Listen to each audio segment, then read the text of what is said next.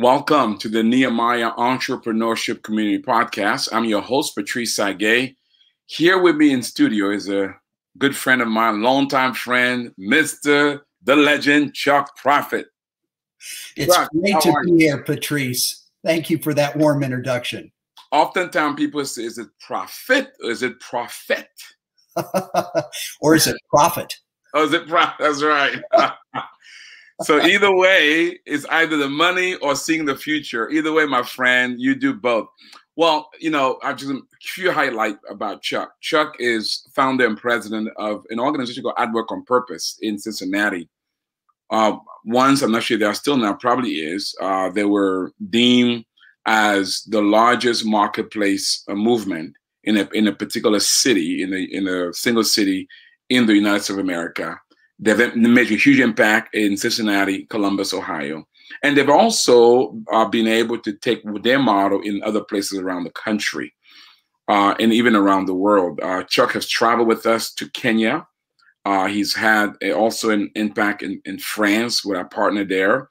Uh, Chuck also has a, a for-profit eh, company called SkillSource. Uh, that is his tent making. so he's he's both he's a he's a bipreneur. Um, Chuck uh, also uh, has authored a book alongside his pastor. Uh, this is unique uh, because him and his pastor came together and co-authored a book called Business Tree, uh, Transforming Lives Through Enterprise, where uh, they're in that book, they both kind of share kind of a, a combined story of how a marketplace guy and a pulpit pastor uh, I say pulpit pastor because Chuck also is a pastor. You know, pa- pastors is broader than just a pulpit, right? He just happened to be a marketplace guy. So a pulpit pastor and a marketplace pastor coming together and demonstrating a unique partnership. Which, by the way, uh, Chuck, I'm walking that out now with with uh, with the church Manor House, where uh, my wife and I are becoming members of, as we're working along with Pastor Mark to be able to uh, to to demonstrate uh, the power of partnership between marketplace guy and a, a pastor and a market and a business and a pulpit pastor. Uh, Chuck uh, serves many entrepreneurs, not only in Cincinnati but around the nation. He's a sought after speaker. He's always a hit at Nehemiah Week, uh, and that's why we invited him back this year. Uh, he's going to be with us through a panel discussion. We're going to be really dealing with this question about thriving in creating an economic engine.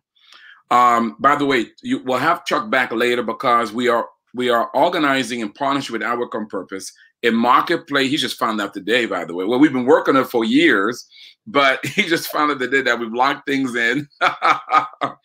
and being the flexible Chuck, he said, "Which is whatever you need." Uh, hopefully, don't have a conflict on that day. But um, But um, in January, um, myself, Chuck Proudfit, God willing, uh, Peter Lowe, uh, Pastor Mark, and others, we're going to be getting together in Tampa for our first, the first uh, Nehemiah. We've done some light version of it, the first historic Nehemiah Marketplace pastor. And the idea for us is to bring the best of Marketplace to pastors and equip pastors to be able to create viable, sustainable churches, right, as the entity. And while or, or, or endo, I like you know Chuck like to say endo, right? He got that that that Harvard University. By the way, what I didn't say is that Chuck Proudfit is also a graduate of Harvard University. Uh, we'll forgive him for that.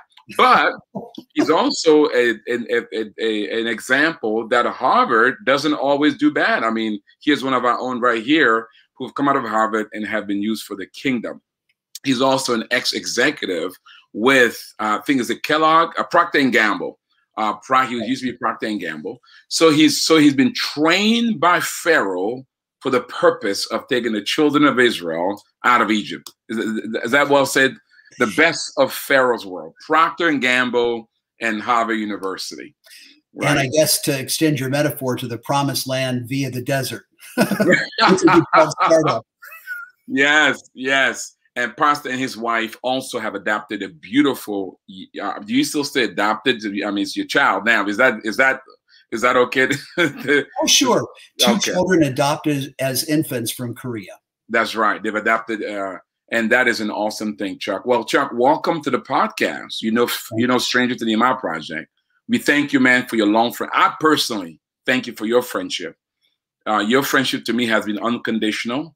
Um, you, you, I mean, just whatever I've needed, you've always there for us. Always a cheerleader, calling a time, just encouraging. You know, Chuck, you, you know as I do that sometimes it gets lonely Very low. Sometimes you look back, you wish you wonder, is anybody following me? And uh, and sometimes you say, oh my lord, what if it doesn't work, right? And and so having a, sometimes a call from a colleague is definitely encouraging. To say, hey man, Patrice, I'm seeing what you're doing. Keep it up, man. Thank you, Chuck, again for your, your friendship and welcome to the podcast. Thank you. It's great to be here, and I will always be your cheerleader. I appreciate it, my friend. Chuck, I said a lot about you. You're here because you're going to be at Nehemiah Week, and we're going to talk about it. By the way, if you've not yet registered for Nehemiah Week, please do so. There's a link. Somebody put a link up there. Uh, register Nehemiah Week. Uh, register at uh, go to nehemiahecommunity.com and register for the Nehemiah Week. There's still seat available. We'll, it's, a, it's, a, it's a virtual conference, August the 9th through the 14th. Uh, this year's theme is Thriving Through Crisis thriving through. You're not going to step at Christ. You're going to go through it, right? And you're going to get to the promised land.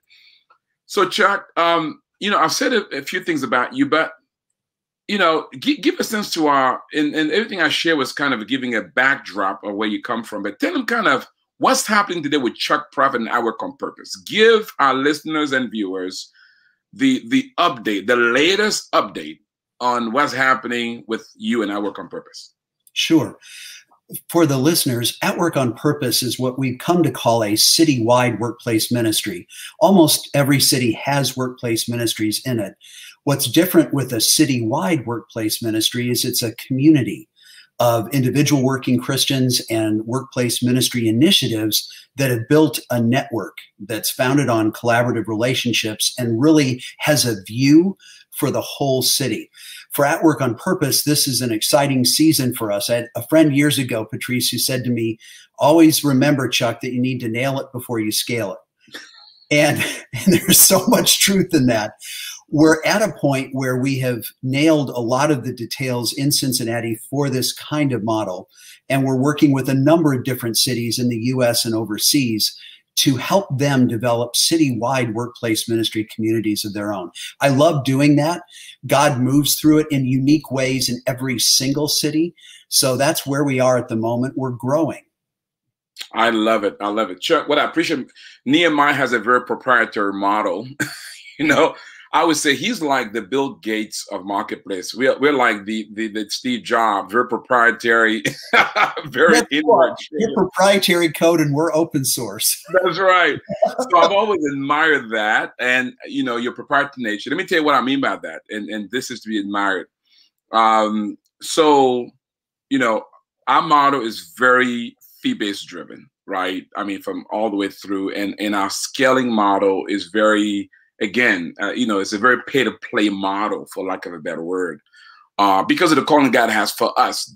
You know, uh, listen, everybody has its own call. Don't judge me. You know, Chuck doesn't judge me, right? So, so, so our calling, because we are called to really deal with entrepreneurship at its core and wealth creation and teaching the body about this whole idea. So our process, uh, by some, can be viewed as you know a very very uh, is very tied to monetization, right? But what, what I call redemptive monetization. What's also about your model, it, it's very open-handed. And um, and you're really trying to, I mean, literally, Chuck, you, you're blessing cities. When I grow, I want to be like Chuck.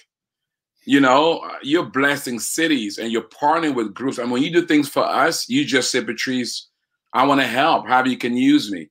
Let's talk about that a little bit because I think most people who know you, I don't think understand that uh, that your model and and and and I've never seen you. You know, you don't even raise up money openly. We we raise money openly, lots of it, right? Uh, so tell me about that, the Chuck philosophy, if you will. You know, you're a saint, my friend. Uh, you know, what made you choose that approach, and and how's that working for you? It's obviously working well. I think if I look back on it historically, Patrice, every leader, when you start an entrepreneurial venture or a not for profit organization, which is what At Work on Purpose is, you develop DNA early on. It's not just about a business model that becomes financially viable and you can grow it or a ministry model that can sustain itself. It's about how you sustain yourself, how you grow. And that's DNA stuff one of the pieces of DNA for us early on was how we would fund our ongoing development. And as a guy, you mentioned earlier that I have a consulting firm called SkillSource, which is my tent making, as you said. From for a guy like me, coming from the marketplace, accustomed to generating revenue, and then walking into a 501c3 not for profit organization where the standard model is to go ask for donations or have capital campaigns. And that's not that there's anything wrong with that, but in my heart, as the leader founding At Work on Purpose, it felt odd to me for a marketplace ministry to be going out to people in the marketplace that are generating revenues and asking them for donations. As a result, early on, we made a decision that we would figure out how to create economic engines, which, of course, Patrice, you and I are talking about today in this podcast, economic engines that would fund the ministry on a sustaining basis. In the earliest days, that economic engine was the consulting firm that I continue to lead to this day. So we took the profit dollars from that consultancy and used that as the original budget for At Work on Purpose. And that went on for, I'd say, five or six years our earliest years as we were just getting off the ground. Now, as it grew, it was clear that our needs were going to expand with it. So we were trying to figure out an economic engine that wouldn't be giving money into At Work on Purpose, but for At Work on Purpose to have an economic engine that was generating revenue out into the marketplace for us, that ended up being a version of what some might call faith based executive roundtables. Now, we think of these and call them collaborative laboratories or collaboratories, but people pay a tuition to participate in these discipleship groups. And that has been a significant funding engine for us. The last quick thing I'd add, Patrice, is that as a ministry, we've had to wrestle through this question of donations and, and where do they fit the operating decision that we made is we will pursue fundraising, capital campaigns, donations for seed capital that will then be invested in initiatives that can become self sustaining on their own. I love it. And Peter, you're right. God is the first entrepreneur. So any ongoing donation you have for At Work on Purpose, send it to the Nehemiah Project. They don't take any ongoing. No, I'm just joking. or send it to us as seed capital, and we'll multiply the return for you. That's right. I love it. I love it. I love it, Chuck. I love that model. And, and I bring this up because of the very topic we're about to talk today. Before I get we get into break, uh, talking about this whole idea of thriving in creating economic engine. Again, I'm talking to Chuck Proudfit, the founder and CEO of At Work on Purpose, author of the book um, the business tree. Business tree and as well as founder and president of SkillSource. Uh, he leads a national uh, marketplace city movement in cincinnati now doing work around the nation and other parts of the world. So you've done this very thing with your local church uh, where you and your pastor partner you guys created a business tree in that that has follow the same model of creating economic engine. Tell us a bit about that and the kind of impact that has made for the church and and in the and the community and the and the minister community that it serves. Thankfully, God placed me with an entrepreneurial pastor in a young church that was essentially uh, in entrepreneurial language in startup mode one day he was aware of how At Work on Purpose was being funded through an economic engine and entrepreneurial venture. And I was sharing with him how well it was working in our early years. And we were walking across the campus of this local church. It's located north of Cincinnati, Ohio, in a World War II era tool and die remanufacturing plant that was eventually abandoned. And we've essentially rehabbed the entire facility, about seven acres of land, about 80,000 square feet under roof, with a variety of different buildings and lots of parking space.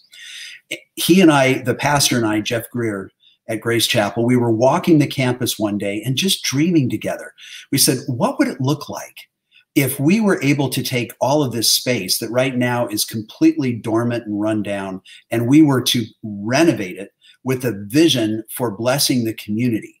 With entrepreneurial ventures that would operate through the week. They would minister through products and services. They would generate revenue that could create jobs and would contribute to the tax base of the surrounding community. And they would be a great entryway for our local church congregation to understand the idea that work is worship. Anything that isn't sinful is sacred. Faith at work is practical and it's alive on this church campus, filled with entrepreneurial ventures, which we came to call business trees. Those were our earliest days. Now, today, we have over two dozen of these enterprises that are up and running. We generate over $200,000 a year in profit that we're able to release for ministry causes that do not easily fund themselves. And as a local church, we've established a BHAG, a big, holy, audacious goal that a day will come when 100% of the operating costs of the church are covered by the profits of those enterprises. Right now, we're at about 20% of that goal, and it's growing every year. I love it. Again, Chuck will be a speaker this year at Nehemiah Week. We're going to uh, do a panel discussion to really get more into this. And, and this is, again, just the tip of the iceberg. Uh, what we want to do with this podcast, provide a backdrop so that that way, because of the, the, uh, the, um, the, uh, the Nehemiah Week, uh, will not provide ample time to get into it. But Chuck will also be a speaker at our first marketplace conference in Tampa, Florida, where we're going to be really dealing with this with pastors and bringing people like Chuck and others to provide prototype. Peter Lowe will be with us. Those of you guys who heard of Get Motivated seminars, Pastor Mark Estee will be with us with with uh, House and um, and others. It's going to be awesome, awesome, awesome because what it look like if churches around the nation, around the world, and by the way, Chuck, we also have a market pastor plan for Kenya, where we're going to bring pastors together and do the same thing. Because what Nehemiah has now done, we have a strong B2C framework. That was our challenge. That's what's taken us a long time because we kind of started with the church, as you know, and we almost went bankrupt.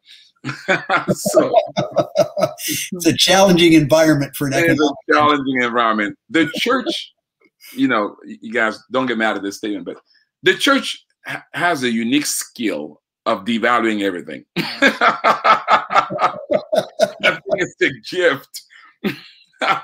so so we so we so we got bruises to, to prove it. And then we reorganize ourselves to a very clear B2C model, right? That will that will allow us to be viable till Jesus comes and then now I think we're ready to take on the church again. Amen. In a way we can serve it unconditionally, even if it bruises us. How does that sound?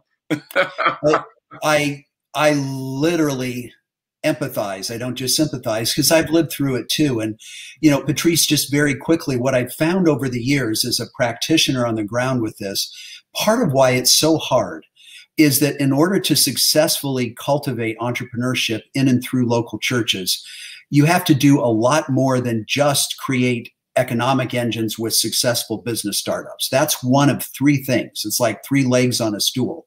The second one is you have to have a congregation that's embracing of the idea of faith at work and the idea that entrepreneurship could be a spiritual endeavor so that's that the right. congregation will really rally around these fledgling efforts. And the third thing is that the local church leadership has to embrace faith at work and entrepreneurial work like this as a pillar, a central ministry dimension of that local church. If any one of those three things is missing, that stool will teeter and fall over. Well said, my friend. And you will love Pastor Mark Esteen. He gets that and he does him all the way.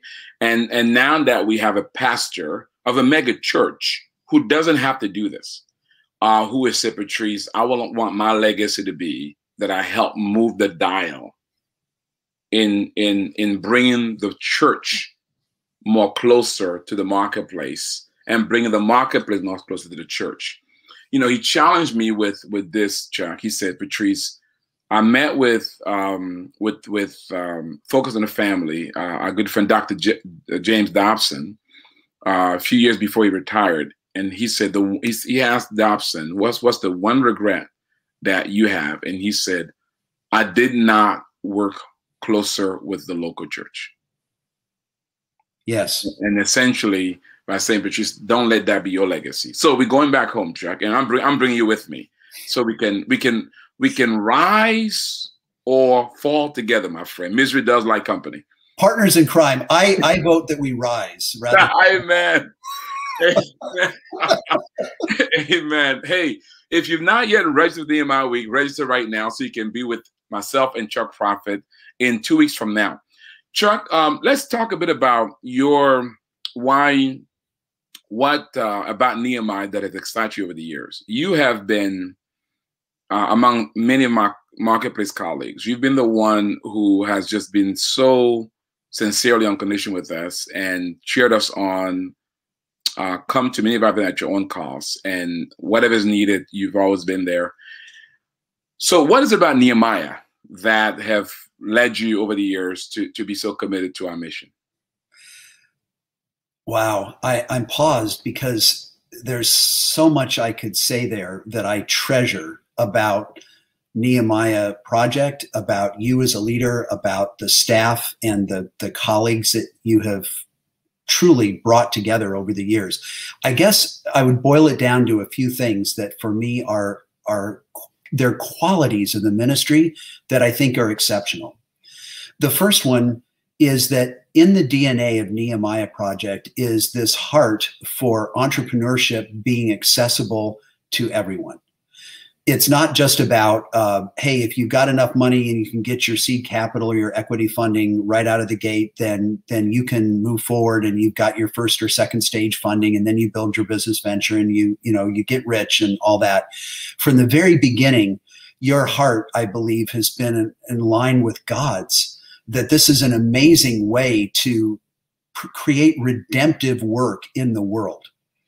That spirit of harnessing entrepreneurship for the flourishing of the world is just so central to Nehemiah Project.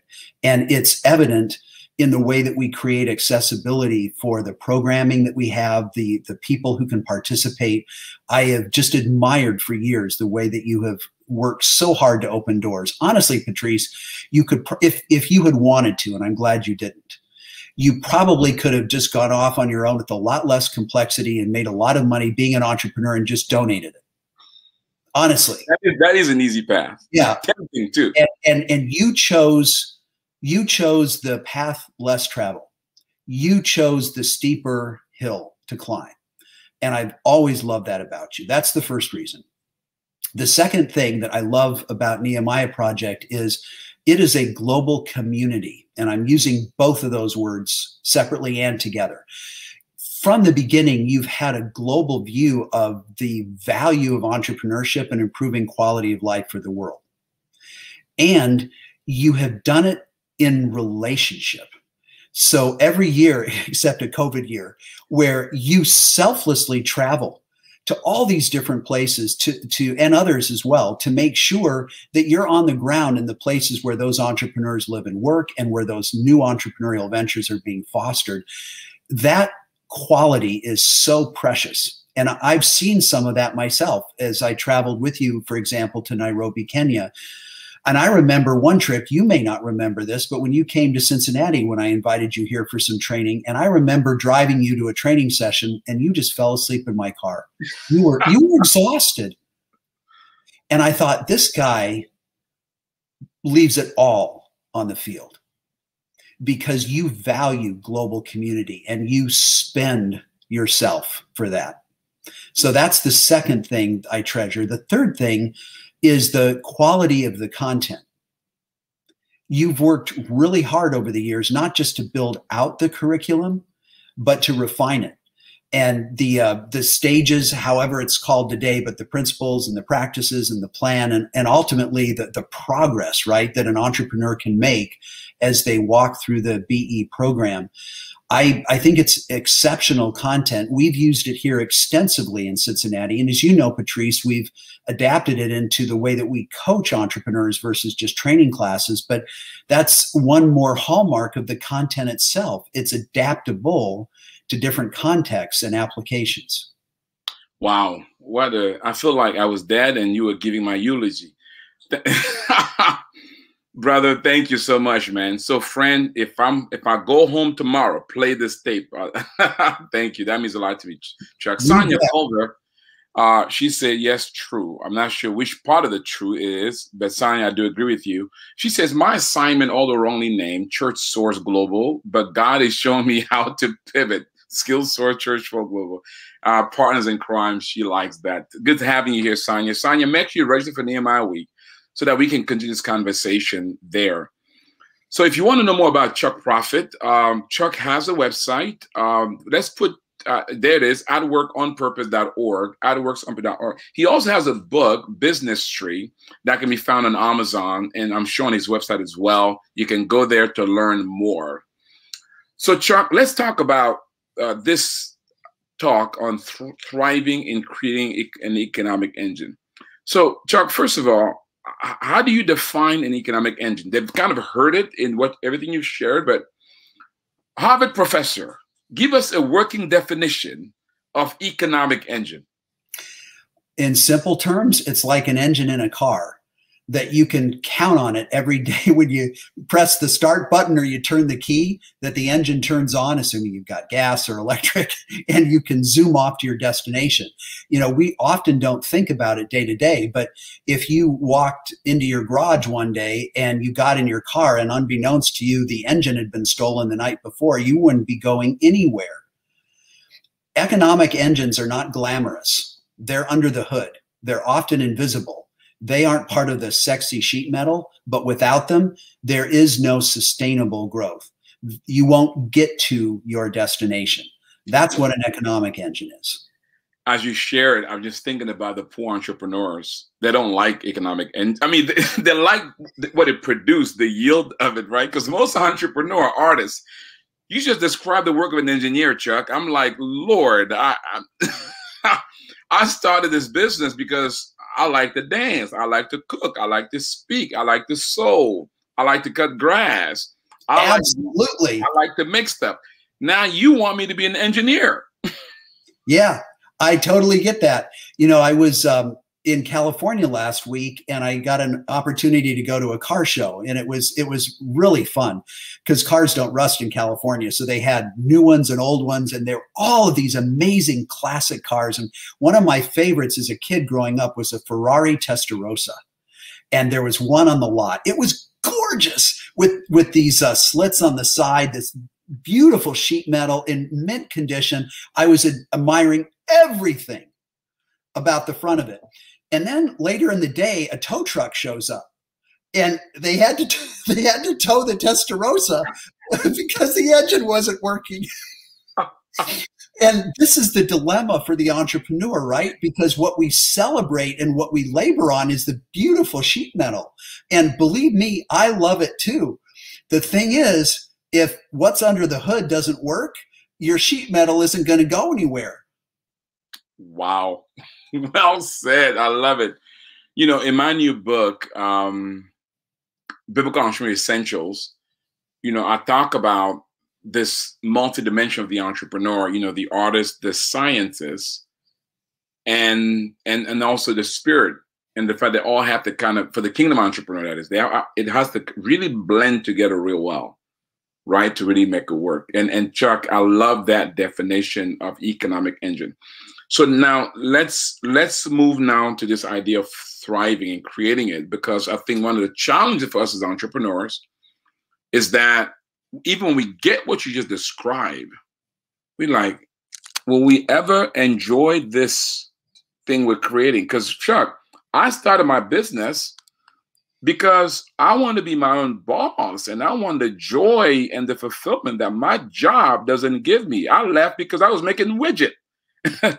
So tell me a bit about, you know, how how to ensure that as I create that economic engine that I'm able to thrive with it. What are some things that are essential in me in that process. Yeah, I I so relate to this dilemma.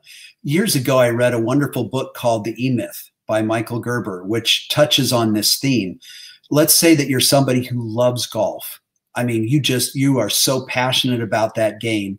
And so you decide because you love that that you're going to start a golf shop and all of a sudden your days are consumed with unhappy customers and suppliers that are late on their deliveries and your landlord who's charging you too much rent and the golf stuff seems like a distant memory it's almost like you're trapped inside your own dream until it becomes a nightmare i love it yeah and so i i first of all i in a heart level i just completely relate to what you're saying it's this tension an entrepreneur feels between the passion we have for a certain area of work and the logistical realities of running a business that serves in that industry. And, and like a coin with two sides, you've got to have both in order to be sustainably successful. If I were to offer advice to an entrepreneur who's trying to be that person working on both, I would say that on the side of the coin that's all about building the engine, there are five S's. And I learned this years ago in an internship while I was at Harvard University. is doing some early consulting work. And these, uh, these are five areas of focus as you're sort of building out a framework for a business model that are obvious, but but they often get overlooked. You know, so it's it's like Stephen Covey used to say, you know, the problem with common sense is it's not very common because we don't live it out the uh, not in any order of priority. The the first S is strategy. Uh, you need to know where you're going, what you do first and what you do second, priorities, how you uh, make strategic decisions. Otherwise, you could be just going back and forth without any sense of clear, sustained direction.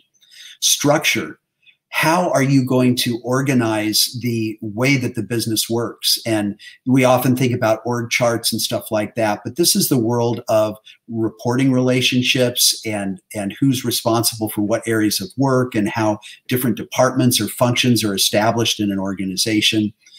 Staffing is a third one who are the right people to come alongside the enterprise that we want to build? Any entrepreneur will tell you that it's a team sport although entrepreneurs love to go it on their own, there's no way that you can sustainably grow, especially scale an entrepreneurial venture unless you have a team.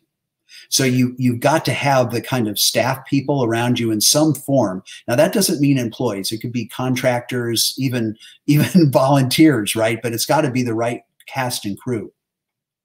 You need to have the right systems what what is the workflow? What is the process by which things get done? How do you know what a standard operating procedure really is? And then last but not least is standards. What's good enough? What is excellence? Uh, what is the differentiating quality that you make sure you deliver to the marketplace every time with your product and your service? So those five s's strategy structure staffing systems and standards are a great way to organize effort when it comes to the side of the coin that's all about what's under the hood, the economic engine. Let me pause there for a second, Patrice. You tracking with me before I this go to the other side of the coin? Oh my lord, this is just good. I am, guys. You got to come to Nehemiah. This is some good stuff. As a matter of fact, uh, is it? Can we charge for this after the fact? Can we like send an invoice to everybody watching and listening? Do I get a finder's fee? Maybe, yeah. Let's monetize this thing and send checks some royalty. I love it. So you talked about the what's under the hood. Now let's talk about what's around the hood or the other side of the coin.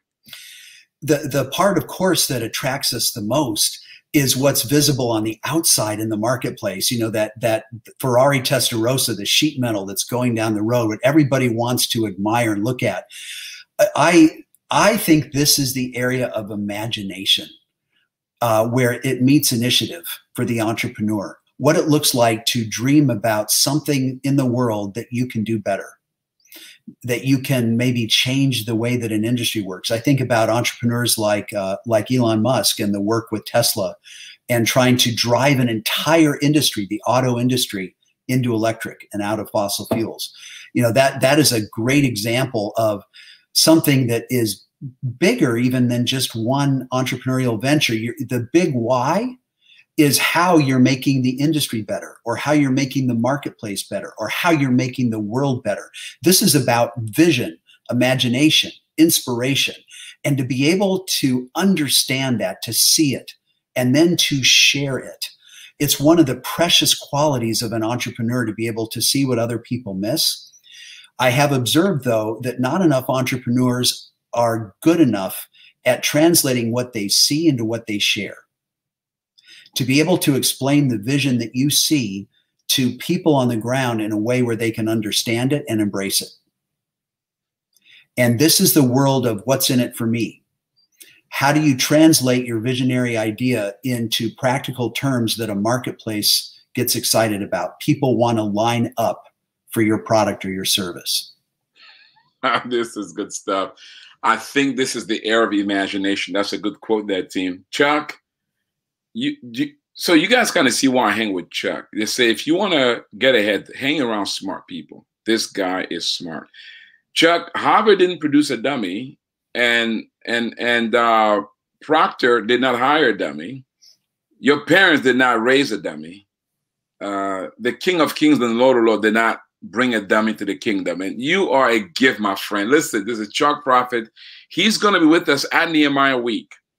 And also next year in January, he'll be with us in Tampa, Florida, as we begin a process. It's only been what five years you have been talking about this. That's right. We've been working on this economic engine and I know. sheet metal for a long time. for a long time. and so we're going to have the first marketplace pass. If you're a pastor watching or listening, just reach out to our office and say, "Hey, I want to be on the list." Uh, for the Marketplace Pastors Conference, where Chuck will be speaker. We are going to bring Chuck back to talk about that event more specifically. Uh, Chuck, as we prepare to wrap up again, if you want to know about Chuck Proudfit, go to atworkonpurpose.org. Uh, there you can learn about him. His book, Business Tree, is also available on Amazon. Um, and you can also learn about how to connect with what he's doing at in um, in Cincinnati. Many of our people have gone to Cincinnati to tour his facility. Uh, as a matter of fact, is the city giving you some uh, uh, because you, you're becoming a tourist attraction over there, Chuck. You've you've you've helped the city, uh, so that's been neat. So, Chuck, as we prepare to wrap up here, I want you to and and and I hate to ask you this because you give us such great advice, but but but what I want to ask you is the last 18 months has been tough for entrepreneurs, right? Speaking yeah. of thriving through crisis, they face a global crisis, a global pandemic that which has led to an economic crisis, which has led to a health crisis, mental crisis, uh, spiritual crisis. The churches, Chuck, who've shut down. The yeah. church, the church had to completely reimagine. Uh, there's some industry that just out of the door. I was talking to one of our investors. He talked about some of his clients who just had to shut their doors. So a lot of hurt out there. But at the same time, there have been a lot of thriving. Uh, you've experienced it. We've experienced it. Many others have experienced it. So I want to give you some advice uh, for entrepreneurs watching and listening. You know, if if they're facing a crisis right now. And by the way, when we say crisis, we're talking about more than just pandemic. You know, many of you guys may be facing health crisis. You may be facing, you know, uh, social crisis. I mean, in our nation, we have a nation divided, Chuck. We yep. have a, a, a Washington have divided us we, we have a political and a social crisis. According to the media, you and I, black and white, should not be talking like this. As a matter of fact, I should be hating you. You should, and plus, you're a white male. You, you, you know, right. you and I should not be having this conversation uh, because we both should be woke, my friend. And you know, so, so, um, so, uh, so you, you give us some last advice. Before you do, um, I want to make sure that if you're watching and listening, you say, "We, I want to know more about the Nehemiah Project." Uh, go to our website, nehemiahecommunity.com, nehemiahecommunity.com. There you can learn about our training program, biblical entrepreneurship, server love, identity and destiny, and many more that can help you wherever your business is, whatever stage you are in, to equip you in building a kingdom, a sustainable kingdom enterprise. Uh, you can also learn about our coaching program. Uh, we have great experienced coaches that can come alongside you through a group coaching platform or one on one to coach you through in taking your business from one stage to the other. We also have an access to capital program where if you need capital to grow your business, you've been to our training program, you've been coached, uh, we will work with you and uh, and provide you direct finance through our fund or connect with our investors or just help you to know how to be capitalized wherever you are. So, and then also you can learn how to become a part of our community. I'm just talking to an entrepreneur today.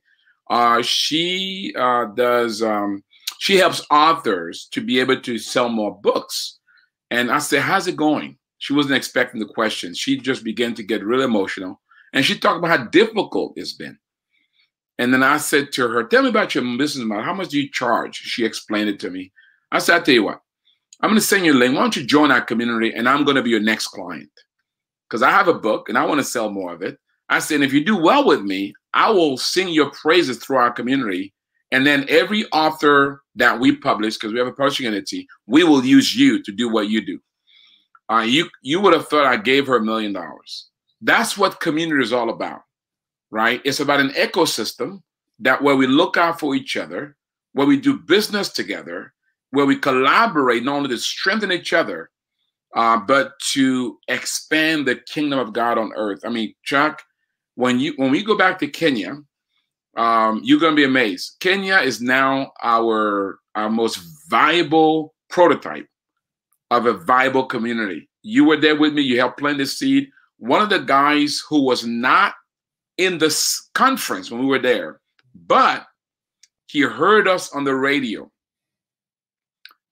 A few years later, he left his job, took severance, and used that money to invest in biblical entrepreneurship. Build a business plan for farming business. I'm talking about Frank Kitanga. And he went back and then he came for the business plan, I think won third or second place at the International Business for his farming business. But he used the proceeds that he won for the business plan competition. He used that money to buy a license to restart, to, to relaunch Nehemiah Project BE in Kenya. Today, less than four years later, he has the most profitable e-community center in our system, second only to Central Florida, I believe. Awesome. Uh, incredible, incredible story. He has a growing community of entrepreneurs in Kenya. Last year, they won first place at the International Business Company, Nina, Nina Motegi. Um, and then this year they have a great contender. Uh, they'll become they won the Africa competition this year, and we see what we'll see what's going to happen. So the power of community. So Kenya has been able to create an ecosystem. You're going to be so proud of them when we go down, my friend. You're going to see the fruit of the investment you made years ago by going with me in Kenya um, to plant a seed there. Now, uh, guys, come to Nehemiah Week, register and be a part. You're going to experience on Monday, we're going to have the Kingdom Business Tour. We're going to take you in five continents of the world where you're going to see showcases of kingdom companies with economic engine and how they're making an impact. We're going to do Asia, Africa, Europe, Latin America, North America. And then we, and, and uh, yeah, and then we're going to, on Wednesday, Thursday, and Friday, we're to have the conference. We'll have you like Chuck Proudfit, where they're to talk about the importance and how you thrive in in uh, through crisis. We're to share with you what we call the GPS for navigating through crisis, right? The global positioning system on how to navigate through any crisis, whether it's a storm, whether it's a broken bridge, whether it's a tornado, whether it's a it's, it's an earthquake, whatever what is turbulent, whatever it is, we're going to give you tools on how to navigate through it. And then on Thursday, we'll have an investors forum. You guys will get a chance to hear some of our entrepreneurs make pitches in front of real life investors and also hear updates from those who've invested in and how they're doing. So you can glean and learn from how they're investing, they're using investment dollars. And then on Friday, we'll have our international business plan competition. Will Kenya win again this year? I don't know. They want to, they have a great contender, but they have to get past Bulgaria and they have to get past Malaysia and they have to get past uh, the United States of America. So who will win the international business plan competition this year? By the way, Chuck, next year we're doubling the prize money. Next year is going to be ten thousand dollars instead of five, and then we're going to introduce a digital competition. So now entrepreneurs next year can win up to twenty thousand dollars. Our goal is to get to a hundred thousand dollars prize money. This is free money for them to invest in their business and do what God come to do. And then on Saturday, we're going to have our, our State of the Ministry Impact, where you all get a chance to hear the impact that God is making around the world. So register and be a part. There are some free events as well if you're if you're cheap or or or just money tight, whichever it is. Uh, you can come to the free event. That's on Friday and Saturday, and you can experience some of the Nehemiah week. So, Chuck, since I've just done that commercial, so what advice would you give entrepreneurs? Um, you know, the last 18 months has been tough. How do they thrive going forward, given the current reality? The closing thought I'd offer is that sort of continuum or range between surviving and thriving. And the last year and a half has pressed us so hard. And as you said earlier, it hasn't just been about health anxiety, it's been economic disruption, uh, social unrest, political polarization, all of these forces from the outside, not to mention the pressures that are ongoing from the inside. And if you're an entrepreneur, you're in a leadership role, and those pressures are coming at you, in other words, from every direction. So when you're trying to move the needle from surviving to thriving in the context of the last year and a half, the insight I would offer is the difference between pivoting and pioneering. We did we all did a lot of pivoting last year. In fact, that word became very popular. Everybody's talking pivot, pivot, pivot. And I agree with that. It's necessary but not sufficient. The thing about pivoting is that it's reactive whereas pioneering is proactive. Mm. What typically happens with pivoting is that we're dealing with a short term solution that can meet immediate needs and uh, address immediate pressures, but pioneering is more about long term. And this is why I'm trying to draw a contrast because it's been my experience that the last year and a half has led so many of us into a pivot mindset which tends to be more reactive and more short term. I believe as entrepreneurs, we have to have a parallel track that's always running in our heads, regardless of external conditions, that is proactive and is long term. I would challenge all of the listeners today to ponder that question. To what extent, right now, in your leadership with your entrepreneurial venture, are you being proactive and long term in the way that you envision and then pursue the future. I love it. Pivot versus pioneering. Chuck, thank you so much, my friend, for coming. Looking forward to seeing you at Nehemiah Week and God willing in January in Tampa, Florida. And then we're going to get together Nehemiah Week and catch up on all the things that we need to catch up on so that we can we can be ready. If you want to know more about Chuck Proudfit, go to his website. Um, at workonpurpose.org. Uh, uh, if you want to sign up for Nehemiah Week, go to nehemiahecommunity.com and just press that link right there, and you'll be there. I look forward to seeing you guys. Before I let you go, though, let me pray for you because we always like to pray for our listeners and viewers. As a matter of fact, Chuck, you, have an anointing of grace today. There's just economic engines flowing throughout you. Why don't you pray for our listeners and, and viewers so that the, the, the anointing that's upon you uh, that on the spirit of, of economic engine can just flow through the airways and help them and validate and solidify what God is doing in their heart. Could you pray for our people, Chuck? Absolutely. Father, thank you so much for the blessing of addressing this community today, which is so special, as I've mentioned, because it's global and it's entrepreneurial and it's relational. Lord, we've used this metaphor today of the automobile where you can have the outside, the sexy sheet metal, but the economic engine is what's under the hood. It's what drives the vehicle and gets the entrepreneur to a destination. Lord, I pray for all of the entrepreneurs here today that are wrestling between the outside and the inside, what's outside of the hood and what's under the hood, that you could help them to see the whole that as entrepreneurs, they have to be both and. They have to be both about the vision and execution out in the marketplace, and they have to be about the execution and the attention to detail on the inside.